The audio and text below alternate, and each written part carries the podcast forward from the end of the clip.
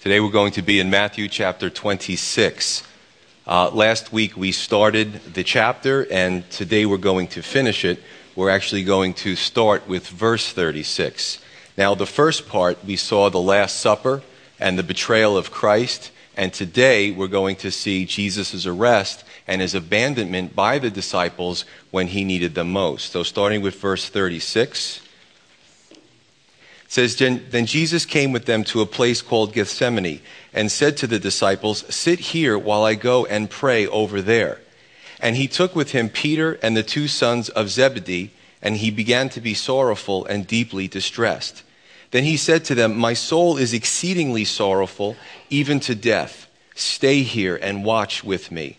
He went a little further and fell on his face and prayed, saying, O oh, my Father, if it is possible, let this cup pass from me. Nevertheless, not as I will, but as you will. Then he came to the disciples and found them asleep, and said to Peter, What? Could you not watch with me one hour? Watch and pray, lest you enter into temptation. The spirit indeed is willing, but the flesh is weak. He went away again a second time and prayed, saying, Oh, my Father, if this cup cannot pass away from me unless I drink it, your will be done. And he came and found them asleep again, for their eyes were heavy. So he left them, went away again, and prayed the third time, saying the same words. Then he came to his disciples and said to them, Are you still sleeping and resting? Behold, the hour is at hand, and the Son of Man is being betrayed into the hands of sinners. Rise, let us be going. See, he who betrays me is at hand.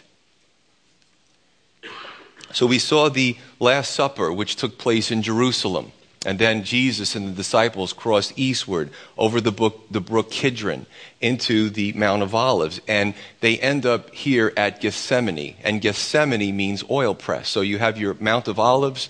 When the olives are harvested, they take it to a press.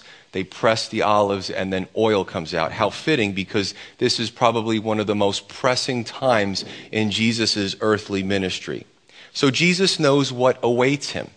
He is fully God, but he is fully man, and he's needing a little encouragement at this time and prayer from his disciples. And what do they do? They fall asleep on him. Not once, but three times. Christ also wanted them to pray for their own good, not just for him but for them, as Christ was always others centered. And we will find that the disciples didn't handle the arrest and the trials very well. Because why? They weren't prayed up. Now, we, I think we can make an analogy here, and I can tell you the truth that um, when something goes wrong in my life or there's a challenge in my life, and uh, I really step back and I say to myself, well, what do you expect? You haven't prayed enough about this. Yes, I do talk to myself, and hopefully I'm not the only one here who does that. And then there, there are other times that things go remarkably well, and I know that I'm in prayer. And I tell you the truth, I can even sense that the body is praying. So it's very important to pray for your leaders because we need to be prayed up. Now, in verse 41, he says, Pray lest you enter into temptation. Sometimes we look at something and we think it's good, it's appealing to us. But if we're prayed up, God may show us and say, that looks good, but that's not for you. That's a temptation.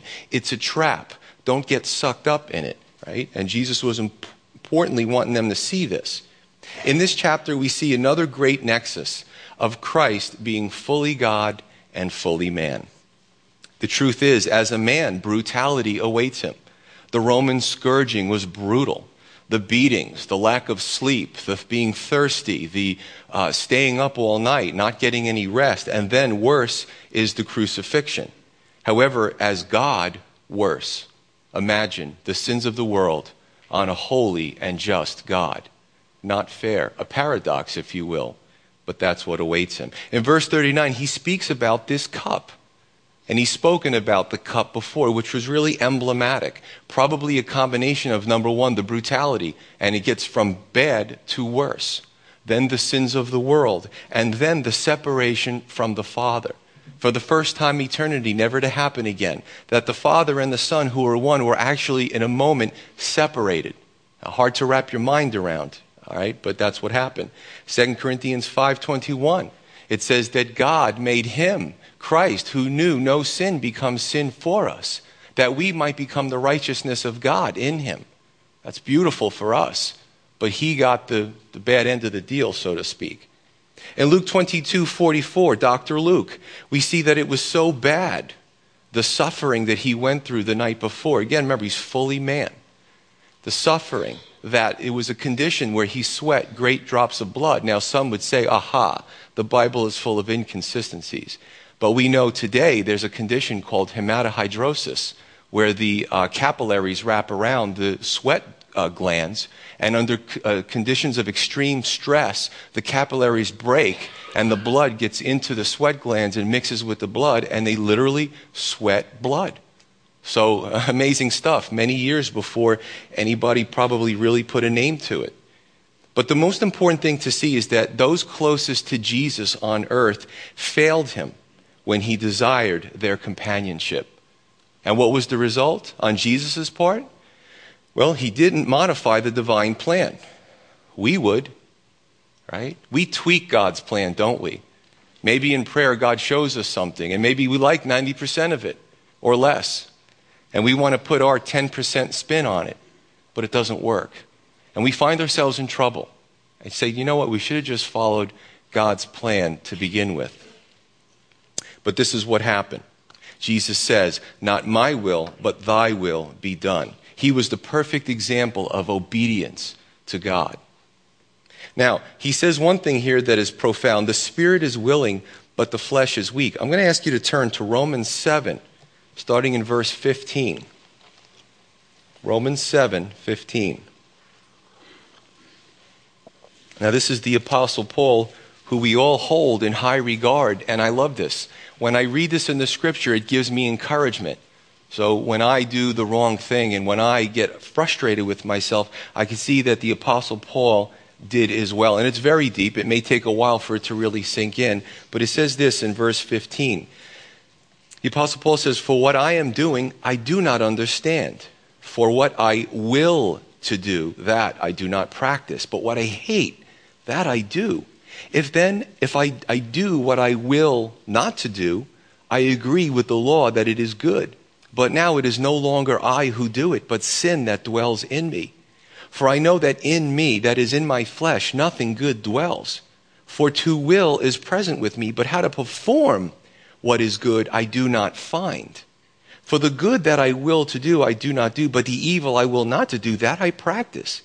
Now if I do what I will not to do, it is no longer I who do it, but that sin that dwells in me. I find then a law that evil is present with me, the one who wills to do good. For I delight in the law of God according to the inward man. But I see another law in my members, warring against the law of my mind, and bringing me into captivity to the law of sin which is in my members. O wretched man that I am, who will deliver me from this body of death? I thank God through Jesus Christ our Lord. So then, with the mind, I myself serve the law of God, but with the flesh, the law of sin. You ever feel like that? You know, we're, we're dichotomous beings. We're, we're spirit, but we're flesh. You know, we were almost more consistent before we were believers because we were just hell bent on sin and didn't know it, didn't realize it, didn't care. But when we become believers, there's, we're born again, we have a new nature, and there's this struggle between the flesh and the spirit, and it's beautifully exemplified in what the Apostle Paul says here. So the disciples, they went to sleep. Now, I have to tell you that there's times that the house could be burning down. I am just so tired. It could be a war. It could be, I really don't care. Babe, do you hear that? Honey, I'm just so tired. I mean, I'm just shot. I'm spent. And I don't want to open my eyes. I don't want to give it any thought. I don't want to give it any effort. And here the disciples were emotionally spent, physically spent, right? Agonizing over these things, being with the Lord, and they just needed some sleep. And he's saying, but you can overcome this. It's a matter of the Spirit that can conquer the flesh. So the disciples went to sleep. And sometimes the church is asleep. And sometimes we go to sleep spiritually because we focus too much on our fleshly needs and not on the spirit. Verse 47. And while he was still speaking, behold, Judas, one of the twelve, with a great multitude with swords and clubs, came from the chief priests and elders of the people. Now his betrayer had given them a sign saying, Whomever I kiss, he is the one, seize him.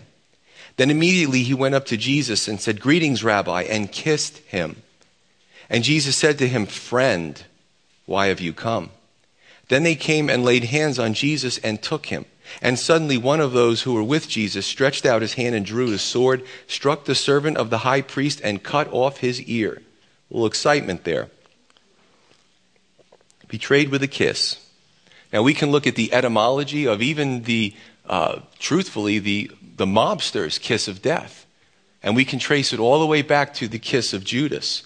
Uh, very interesting how phrases, the kiss of death, and, and going back and looking into the, the grammatical text and see where it comes from. But there's two Greek words here that are used. He says, the one who I kiss. There was one Greek word used. Now he says that he went up to Jesus, the Bible says, and he kissed him. That was a different Greek word.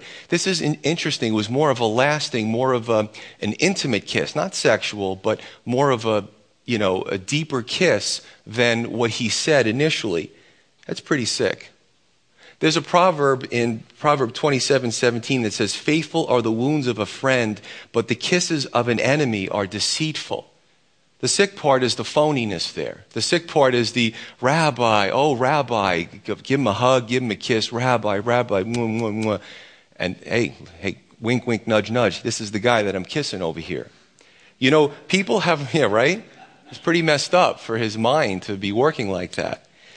But some, you know, listen, you hear complaints about why some don't want to go to church. One of the reasons, I guess you could say in the top 10 is, well, there's a phoniness.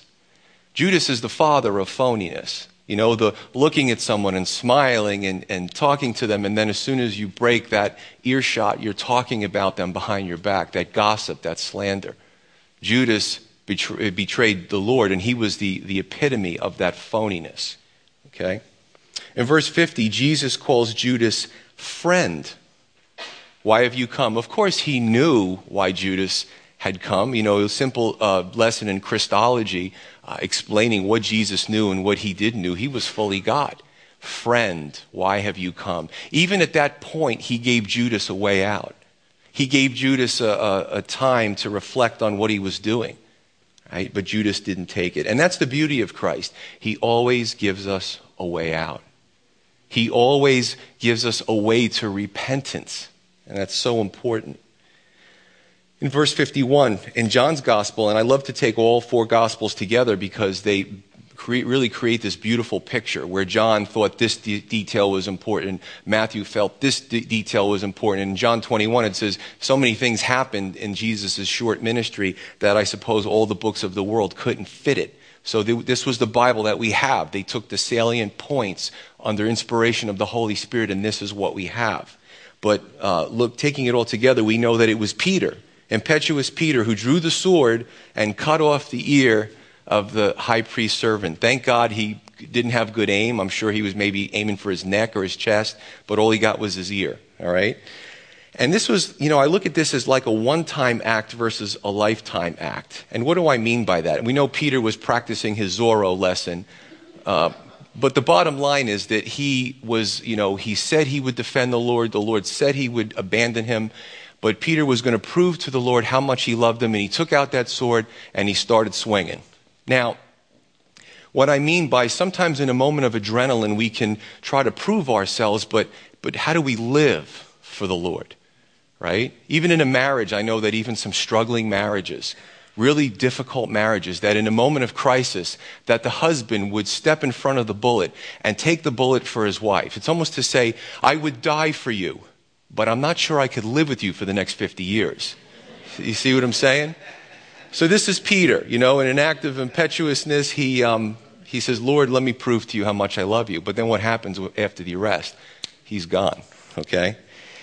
In Mark 14, Judas says, take him safely.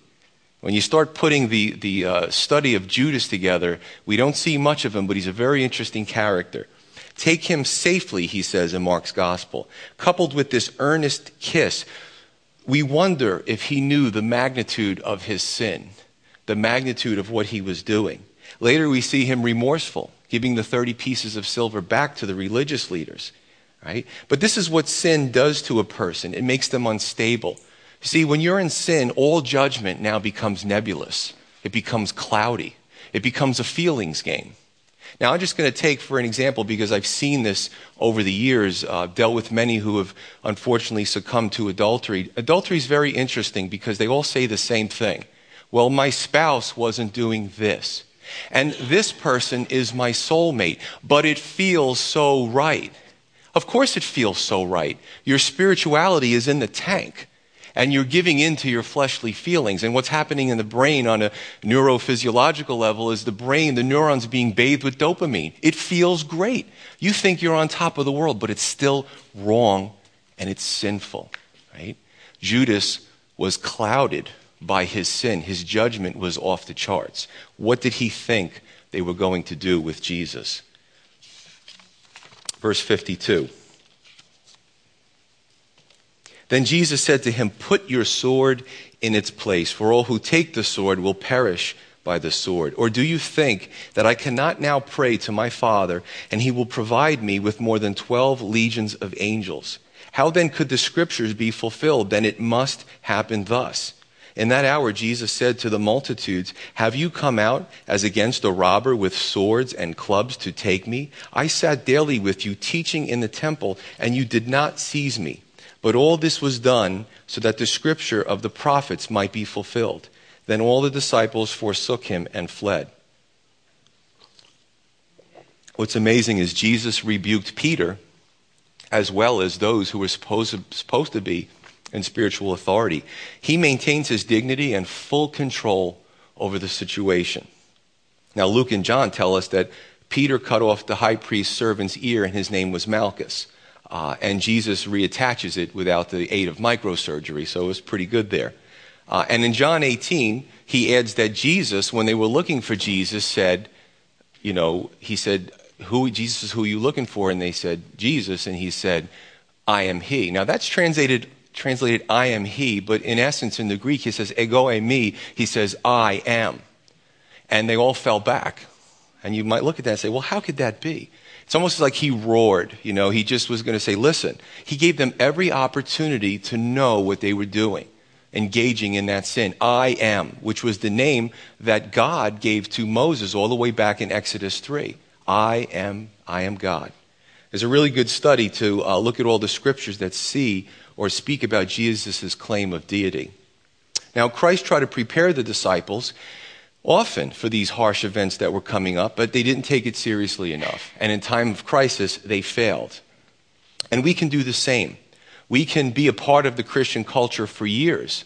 We can do the do. We can like the social aspects of it, going to church, having that attendance, right? But not really letting it permeate our being, not really walking. That's why the, the, it's called a Christian walk because it's a day to day thing. Every day I get up, I, the first thing, one of the first things I think of is my Father in heaven. And I'm like, wow, I'm alive again today, Lord. What are we going to do today? You know, and before I go to bed, it's, I mean, and in, in between as well. But it's a walk. And it's not a chore, it's a relationship, right? That's what's important.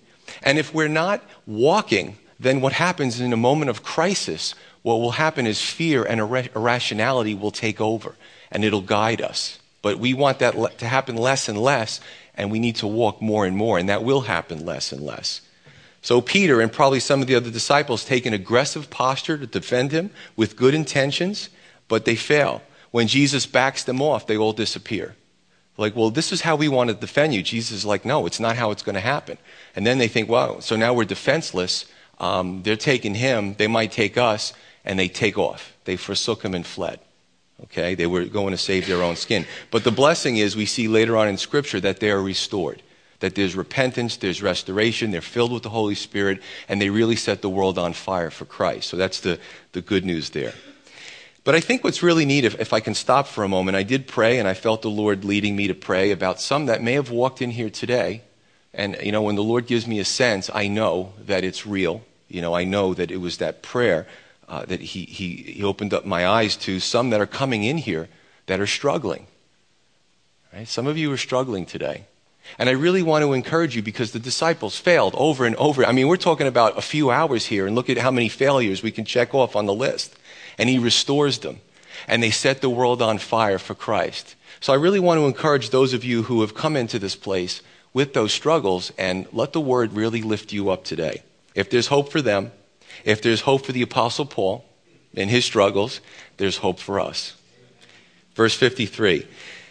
This is interesting. Jesus says, well, I always say that this is interesting. The whole Bible's interesting. So, I, Jesus, he said to them, Don't you realize that I could command my Father, I could ask my Father, and he can command 12 legions of angels to defend me? Now, we have to stop and scratch our head and say, Why wouldn't he do it himself? He is all powerful. Now, I have a theory, and I'm going to go into it. I would say that he couldn't. And I'm going to later give you a short list of the things that God can't do. You see, his first coming was not for judgment, his second coming is. In his first coming, he never used his divine power to hurt anyone. That's why all the, the, um, the scandal around the Gospel of Thomas, ooh, that apocryphal work. I read the Gospel of Thomas, didn't do anything to my faith. But in that Gospel, first of all, it's a third century. It doesn't really, you can't get much earlier than that. But Jesus kills people in that Gospel it just doesn't jive with the rest of the scripture. It's not his nature. It wasn't in the divine plan. You see, when he came to the first time, for the first time, he would not hurt a life. But make no mistake, he will come in judgment, and when that happens, he won't spare a life.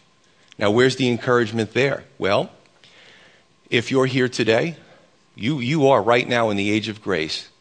So the Lord returns in judgment. We are in the age of grace. Thank God he waited long enough for me to be saved because I didn't grow up in salvation. Uh, thank you, Lord. And I just pray for anyone here, if that is your desire to know Him, you are still, today is the day of salvation. He wants that for you. Remember, when we meet God again in His full glory, it's either going to be because we want to, because we love Him, and He says He puts His arm around us like a father to a child, or we're going to meet Him in judgment because we've rebelled against Him. We've spurned His way of salvation. It's your choice. That's the beauty of it. The whole world has a choice to meet him under good terms, right? To receive him as their Lord and Savior. Verse 56 Then all the disciples forsook him and fled. And there's so many scriptures that are fulfilled in Isaiah and the Psalms, and I mean, it's just endless, the scriptures that were fulfilled in, in these short events. Uh, but Christ now is left alone to go to a, through a series of six trials, and we'll see that more next Sunday. Three of the Jewish leadership, and three of the Roman government, and we'll cover that. Verse 57. And those who had laid hold of Jesus led him away to Caiaphas, the high priest, where the scribes and the elders were assembled. But Peter followed him at a distance to the high priest's courtyard. Not bad to be in the religious system. He actually had his own palace in Jerusalem. Uh, if you really do a quick study of history, it, this was a business. Religion was a business, and they did very well off of that business. And he went in and sat with the servants to see the end. Now, the chief priests, the elders, and all the council sought false testimony against Jesus to put him to death, but found none. Even though many false witnesses came forward, they found none. But at last, two false witnesses came forward and said, This fellow said, I am able to destroy the temple of God and to build it in three days. And the high priest arose and said to him, Do you answer nothing? What is it that these men testify against you? So, the little history, um, you can look at your Bible and then you can go into Roman historians and you can see a parallel. Uh, Annas was the high priest, 6 to 15 AD. He was deposed by the Romans. Probably they couldn't control him and they uh, put in Joseph Caiaphas, who was his son in law, and he served between AD 18 through AD 36. Uh, probably a little bit more controllable, but the people really respected Annas, and he sometimes was still a force behind Joseph Caiaphas. So this is all history. And we're going to go into the six trials next time. But to say that Jesus was a political football is an understatement. And today, to say Jesus is still a political football is still an understatement. I mean, you can go, this is the weirdest thing. I, I read a child was, you know, and it's, it's many accounts. In our country, a child bowed their head in the cafeteria to pray, and the teacher grabbed the child and sent him to the principal's office because you can't do that but you can celebrate Halloween in school and you can say that you've converted to Wiccan and you support Mother Nature and you do, uh, you hold hands and, and dance around the tree under a nature service or you've become a Buddhist, and that's all acceptable. Once you say the name of Jesus Christ, everybody, everyone's ears perk up. I just want to pray even if they're praying silently. So Jesus is still a political football, make no mistake. You can take all the other religions and the philosophies and put them together, and they're acceptable. Once you say the name of Jesus Christ, the authorities get upset and they panic. Well, what do we do about this Jesus situation? Well, they did the same thing back then, and it still carries through today. The absurdity of the courts courts that have been there for hundreds of years, and the Ten Commandments engraved in stone, in marble, beautiful uh, artwork, artesian work. And they, you know, somebody's got to call the ACLU. That's offensive. Do not kill, do not steal. You're in court. You're probably there because you did one of those things, right? So what they do is they put curtains. I've seen it, pictures of it, curtains over the, the marble, or they fill it in with cement and, and, and cover it. It's, it's just so shameful.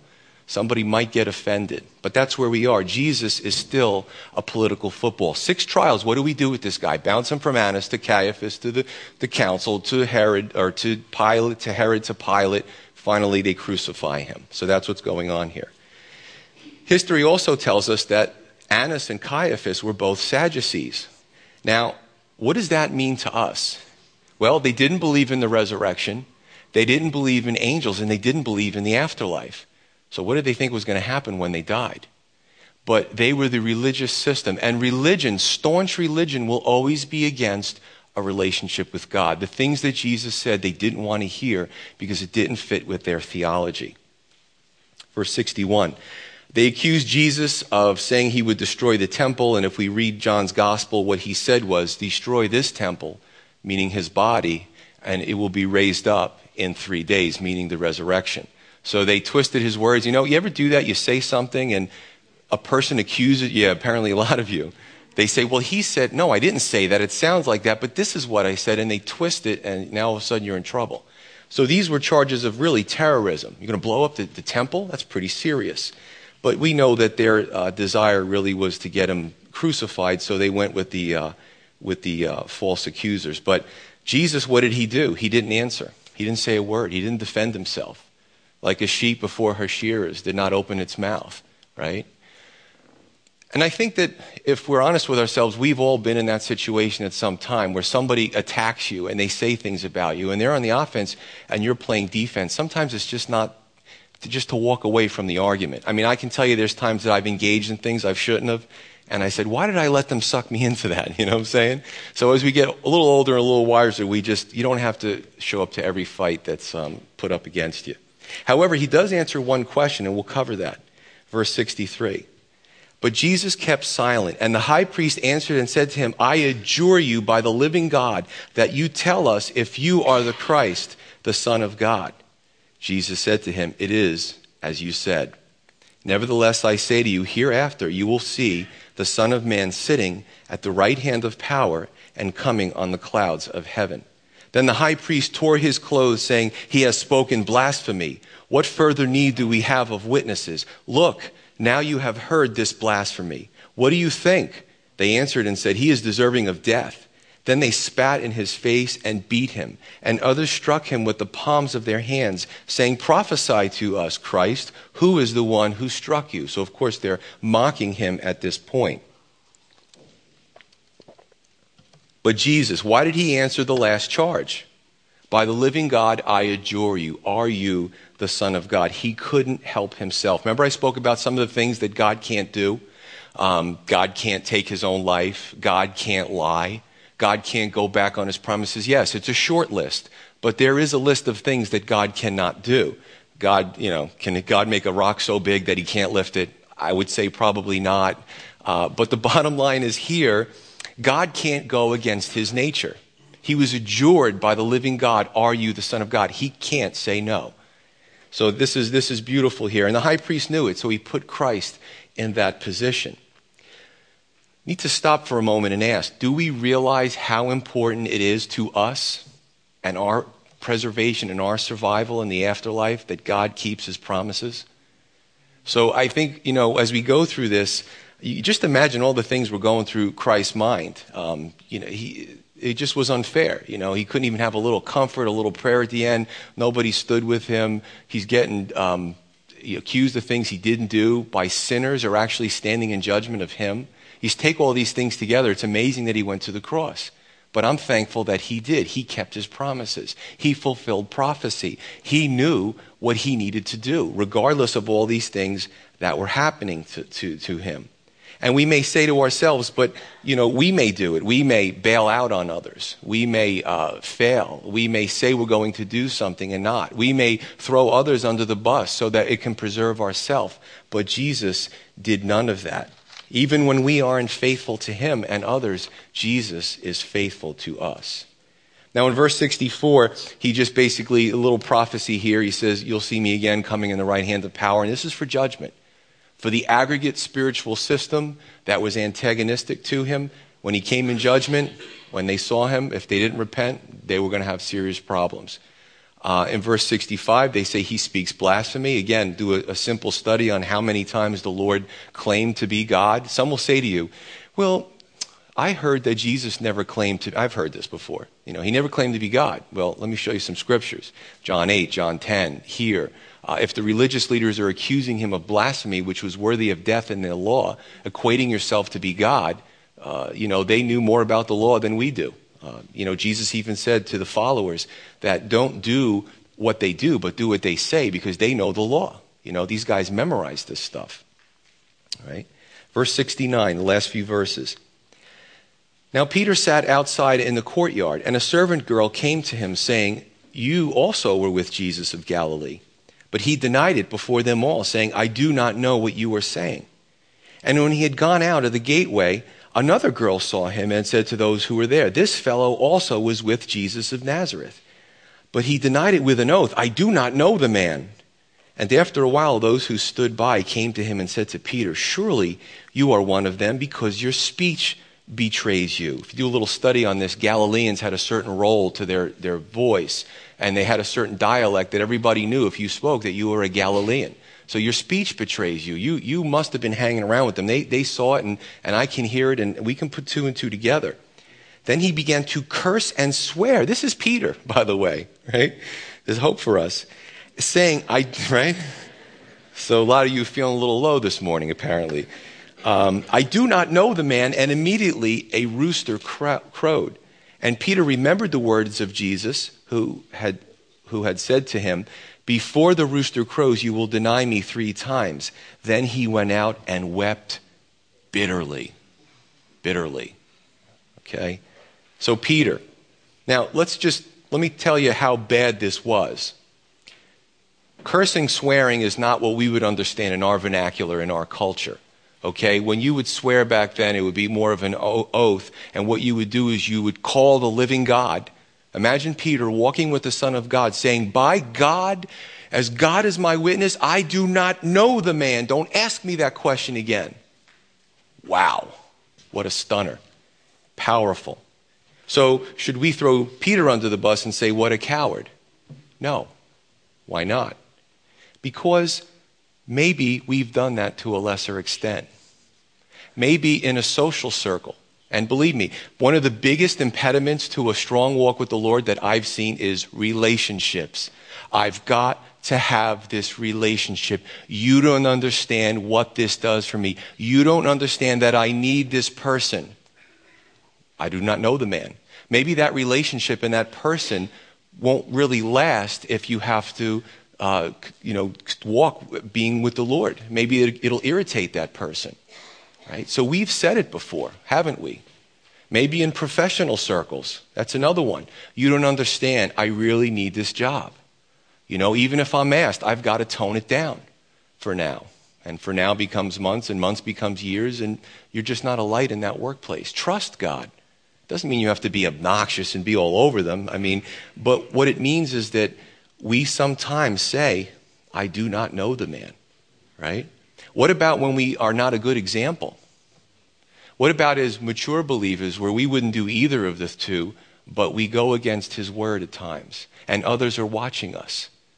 And, and I wonder if we could see the Lord's face right now when we do those things, would he kind of be disappointed? Maybe we would weep bitterly as well. See, Peter had the, um, the he was, I guess, fortunate enough to actually see the Lord and his expression. And I don't think it was a look of anger that the Lord had or a look of, you know, I'm going to get you when I come down from this cross. I don't think that was it. I think it was a, look of sorrow, you know? And, and Peter saw that look and he was crushed. He wept bitterly, but he turned his life around. See, that's the beauty. There's hope for us. Should have named this message, There's Hope for Us. But what do we see? That the disciples blew it big time. And later they get back on track. And we'll do the same thing because we're dichotomous. We are flesh and we are spirit. We're going to mess up. But don't let, like Judas, that despondency overtake you and bury you. See, that's, that's a, a trick of the devil. You know, we, oh, I shouldn't have gone back to this, or I did something last night. Oh, it's all lost, and I shouldn't even go to church or read my Bible or pray. No, that's a, a, a tool of the enemy. We, we do what Peter did. Judas did something else, but Peter got back into the right fellowship with the Lord. Right? As an immature believer, I, I may have read this and said, gee, I would never do that. But as I matured, I realized I've done that in my own way and in my own time. And faithful Jesus becoming sin for us so that we could have life. It wasn't fitting for the Son of God to go through what he went through, humiliating. But what did he do?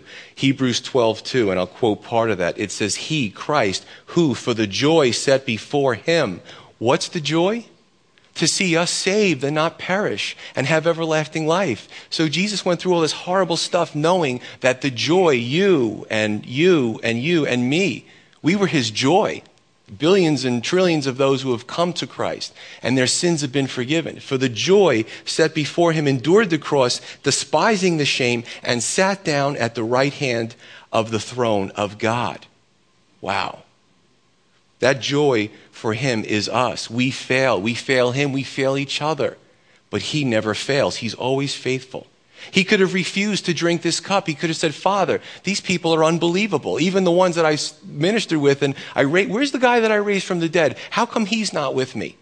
One of us would have said that, but not Jesus. He didn't complain. He didn't argue. He just went through it. That's what I love about my Lord. Sometimes it just takes a study of the Word to really appreciate what He's done for us. Right? Romans 5 says, Perhaps someone would die for a good man, but God demonstrates his love for us that while we were still sinners and rebelling against him and spitting in his face, he died for us. Wow. So, in a moment, before we uh, close in prayer, I'm going to ask you to really consider what you've heard today. And if you don't know the Lord, to just really see what He's done for you. Me, I just walked into this church today. Yes, you as an individual. Whatever your problem is, whatever you came in here for, God loves you. And I really want to encourage you with that today. Let's pray. Father in heaven, Lord,